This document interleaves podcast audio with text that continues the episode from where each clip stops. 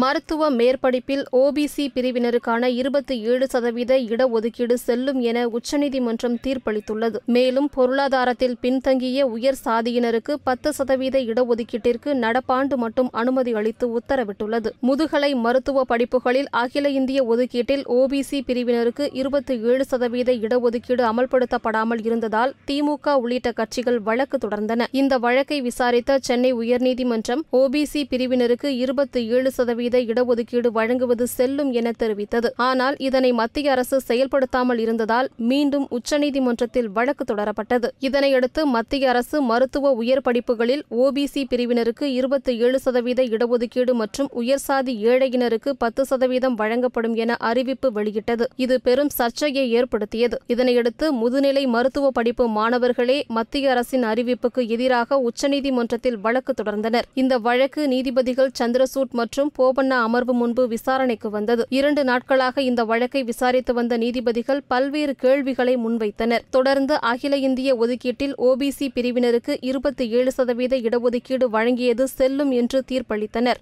மேலும் பொருளாதாரத்தில் பின்தங்கிய உயர் சாதியினருக்கான பத்து சதவீத இடஒதுக்கீட்டை நடப்பாண்டு மட்டும் வழங்க அனுமதி அளித்துள்ளது இந்த பத்து சதவீத இடஒதுக்கீடு குறித்து மார்ச் மூன்றாவது வாரத்தில் விரிவான தீர்ப்பு வழங்கப்படும் என்றும் நீதிபதிகள் தெரிவித்தனர்